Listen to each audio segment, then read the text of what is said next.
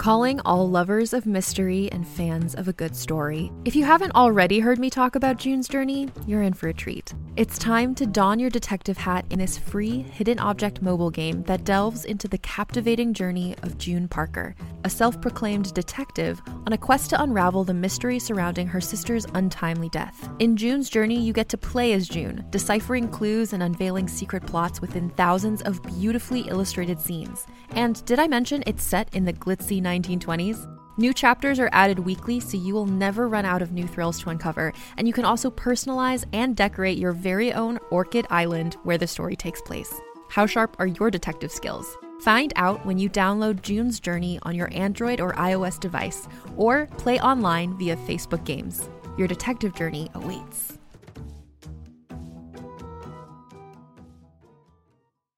Greetings, adventurers. Today we're excited to introduce you to a new story Dark Dice, a horror podcast that blurs the line between actual play and audio drama, where the story is determined by the roll of the dice.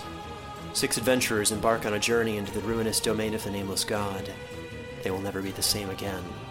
One of the players is not what they seem after a doppelganger, a creature that can assume the form and voice of whatever it kills, infiltrates the team. As the players are picked off and replaced one at a time, can they figure out who the monster is before it's too late? Can you? Here's a quick example of what our show sounds like. The uh, shambler with the jar of liquid inside of him. Soren Arkwright let loose an arrow that cracked the glass, passing through the spine of the creature. The shambler still managed to maintain its forward momentum, but stumbled as it eagerly tried to bite and swipe at Soren, landing near his feet.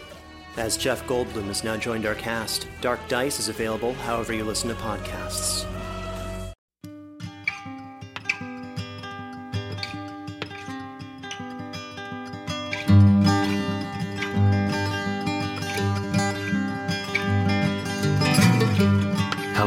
Welcome to the Drabblecast, episode 384. The Drabblecast is a weekly audio fiction magazine that brings strange stories by strange authors to strange listeners, such as yourself. I'm your host, Norm Sherman. H.P. Lovecraft, the grandfather of weird fiction. As a fiction zine and podcast that eschews genres and labeling, preferring instead the broader, self invented genre of weird and awesome shit, we do this month long special once a year to honor our sullen and pallid homie of the late 19th century, to pay tribute to the mythos he helped inspire, and have fun saying the ridiculous and convoluted stupid ass words he surely must have pulled out of a butt from another dimension. We at the Drabblecast have some of the same interests as old Hewlett Packard. We think tentacles are cool and wish more things in the world had them just, you know, sticking off of them. We were never all that great at math, so we just call things non Euclidean and walk away. And we like horror, specifically the kind that blows your mind as much as it haunts it afterwards. We also have some stuff not so in common with Lovecraft. We're not racist, for example, although some runners can be just the worst, can't they? And we tend to like to get to the point a little quicker than Lovecraft was sometimes inclined. We get it, bro. The moon was effing gibbous, and some shit over there was Charnel. We're a short fiction podcast named after 100 word stories. Get to the money shot with flying fungus aliens eating a dog.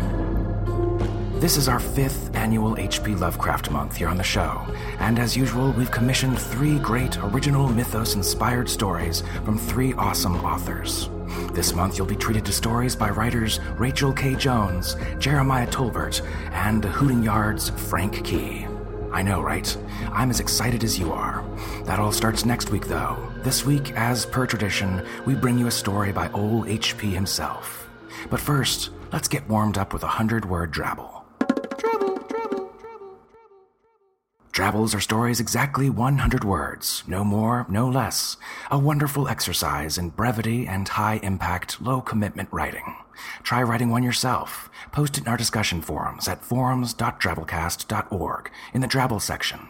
We might pick yours and run it on the show next week.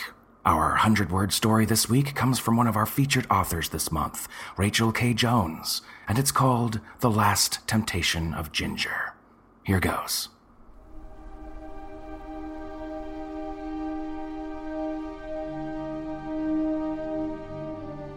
On the rooftop, Satan sighed. By contract, he had to do this with anyone claiming godhood, but this was getting ridiculous. If you're God, throw yourself from the rooftop. The feline washed her paws. You gotta pick one. Either jump or refuse. Satan explained. Ginger ignored him. She never followed directions. Satan glanced surreptitiously at the sky, then produced a laser pointer. Ginger leapt after the red dot. She plummeted 20 stories down. Satan chuckled. Works every time. But behind him, he heard a sound a meow. He turned. His eyes widened. Oh my god.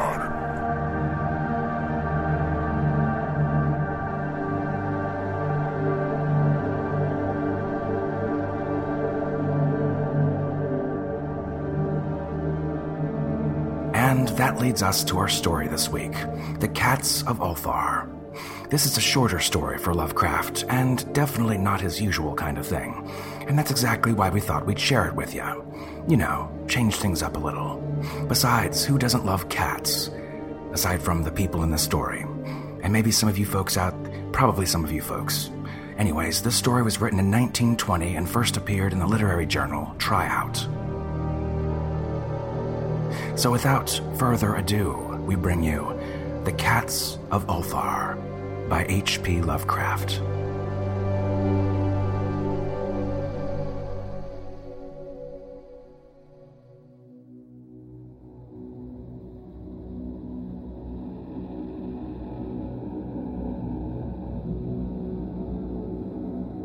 It is said that in Ulthar, which lies beyond the river Skai, no man may kill a cat. And this I can verily believe as I gaze upon him who sitteth purring before the fire. For the cat is cryptic and close to strange things which men cannot see. He is the soul of antique Aegyptus and bearer of tales from forgotten cities in Meroe and Ophir. He is the kin of the jungle's lords and heir to the secrets of hoary and sinister Africa. The Sphinx is his cousin, and he speaks her language, but he is more ancient than the Sphinx, and remembers that which she hath forgotten. In Ulthar, before ever the Burgesses forbade the killing of cats, there dwelt an old cotter and his wife who delighted to trap and slay the cats of their neighbors. Why they did this, I know not, save that many hate the voice of the cat in the night, and take it ill that cats should run stealthily about yards and gardens at twilight. But, whatever the reason, this old man and woman took pleasure in trapping and slaying every cat which came near to their hovel, and from some of the sounds heard after dark, many villagers fancied that the manner of slaying was exceedingly peculiar. But the villagers did not discuss such things with the old man and his wife, because of the habitual expression on their withered faces, and because their cottage was so small and so darkly hidden under spreading oaks at the back of a neglected yard. In truth, much as the owners of cats hated these odd folk, they feared them more, and instead of berating them as brutal assassins, merely took care that no cherished pet or mouser should stray to the remote hovel under the dark trees. When through some unavoidable oversight a cat was missed and sounds heard after dark, the loser would lament impotently, or console himself by thanking fate that it was not one of his children who had thus vanished. For the people of Ulthar were simple and knew not whence it is all cats first came. One day, a caravan of strange wanderers from the south entered the narrow cobbled streets of Ulthar. Dark wanderers they were, and unlike the other roving folk who passed through the village twice every year.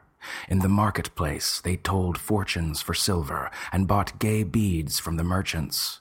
What was the land of these wanderers, none could tell, but it was seen that they were given to strange prayers, and that they painted on the sides of their wagons strange figures with human bodies and the heads of cats, the heads of hawks, rams, and lions. And the leader of the caravan wore a headdress with two horns and a curious disk betwixt the horns. There was, in this singular caravan, a little boy with no father or mother, but only a tiny black kitten to cherish. The plague had not been kind to him, yet had left him this small furry thing to mitigate his sorrow, and when one is very young, one can find great relief in the lively antics of a black kitten. So the boy, whom the dark people called Menes, smiled more often than he wept as he sate playing with his graceful kitten on the steps of an oddly painted wagon. On the third morning of the wanderer's stay in Ulthar, Menes could not find his kitten, and as he sobbed aloud in the marketplace, certain villagers told him of the old man and his wife, and of the sounds they heard in the night.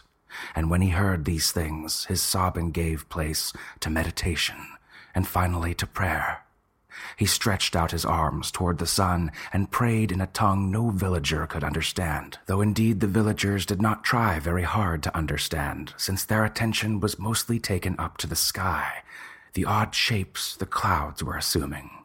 It was very peculiar, but as the little boy uttered his petition, there seemed to form overhead the shadowy nebulous figures of exotic things, of hybrid creatures crowned with horn-flanked discs. Nature is full of such illusions to impress the imaginative. That night, the wanderers left Ulthar and were never seen again, and the householders were troubled when they noticed that in all the village there was not a cat to be found. From each hearth the family cat had vanished, cats large and small, black, gray, striped, yellow, and white.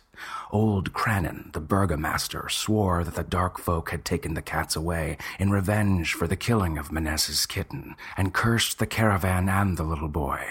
But Nith, the lean notary, declared that the old cotter and his wife were more likely persons to suspect, for their hatred of cats was notorious and increasingly bold.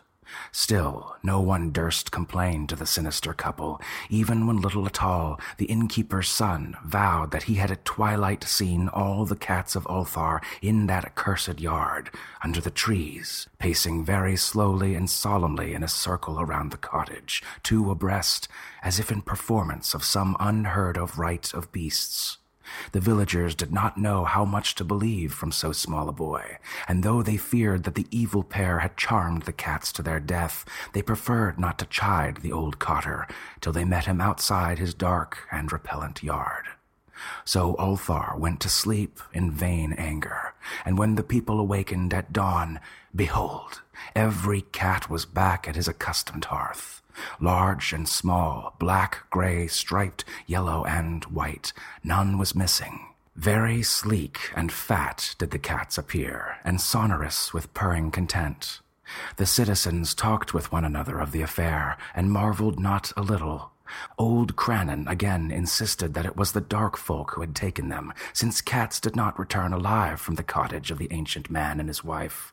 But all agreed on one thing that the refusal of all the cats to eat their portions of meat or drink their saucers of milk was exceedingly curious. And for two whole days the sleek, lazy cats of Ulthar would touch no food, but only doze by the fire or in the sun. It was fully a week before the villagers noticed that no lights were appearing at dusk in the windows of the cottage under the trees. Then the lean Nith remarked that no one had seen the old man or his wife since the night the cats were away. In another week, the burgomaster decided to overcome his fears and call at the strangely silent dwelling as a matter of duty, though in no so doing was careful to take with him Shang, the blacksmith, and Thul, the cutter of stone, as witnesses.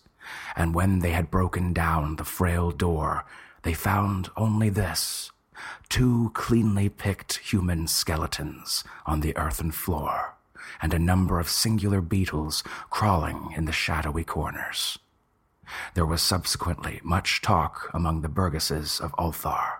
Zath, the coroner, disputed at length with Nith, the lean notary, and Kranon and Shang and Thul were overwhelmed with questions. Even little Atal, the innkeeper's son, was closely questioned and given a sweetmeat as a reward. They talked of the old cotter and his wife, of the caravan of dark wanderers, of small Menes and his black kitten, of the prayer of Menes, and of the sky during that prayer, of the doings of the cats on the night the caravan left, and of what was later found in the cottage under the dark trees in the repellent yard. And in the end, the burgesses passed that remarkable law which is told of by traders in Hatheg and discussed by travelers in Nir, namely, that in Ulthar no man may kill a cat.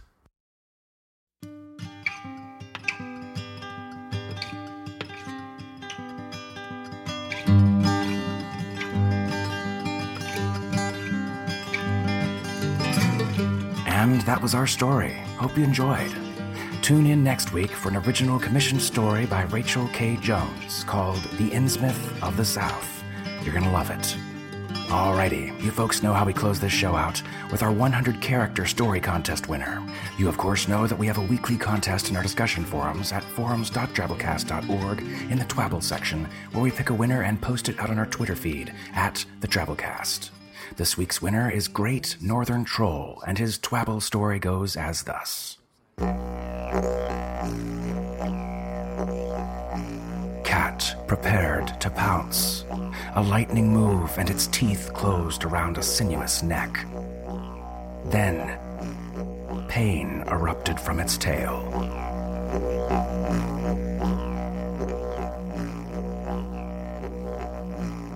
Great stuff. 100 characters, not counting spaces. Give it a shot. You might be next week's winner. Follow the Drabblecast on Twitter at the Drabblecast. All right, folks, that's our show this week. Remember, the Drabblecast is brought to you with a Creative Commons Attribution Non Commercial No Derivatives License, which means don't change it, don't sell it, but feel free to share it all you like. How are we able to do that, you might ask? Through the generous support of listeners such as yourself. Consider donating to the Drabblecast by going to our website, www.drabblecast.org, and clicking the donation button. We pay our authors professional rates, and we proudly do so with your support. Also, we have a premium podcast feed called Drabblecast B-Sides for our $10 a month automatic subscribers. It's got extra stories, extra cool stuff. You want to check it out, and it helps support the Drabblecast. Go to drabblecast.org and sign up as an automatic $10 a month subscriber. It's a piece of cake, and you'll get a password and username and access to some more Drabble. Our program this week was brought to you by Chief Editor Nathan Lee, our art director Bo Kaier, who also did our art this week for the episode. Check him out at bokaier.com. Crazy talented dude. With additional help from Tom Baker, David Carvin, and David Steffen. We'll see you next week, weirdos. Until then, this is Norm Sherman, reminding you one can find great relief in the lively antics of a black kitten.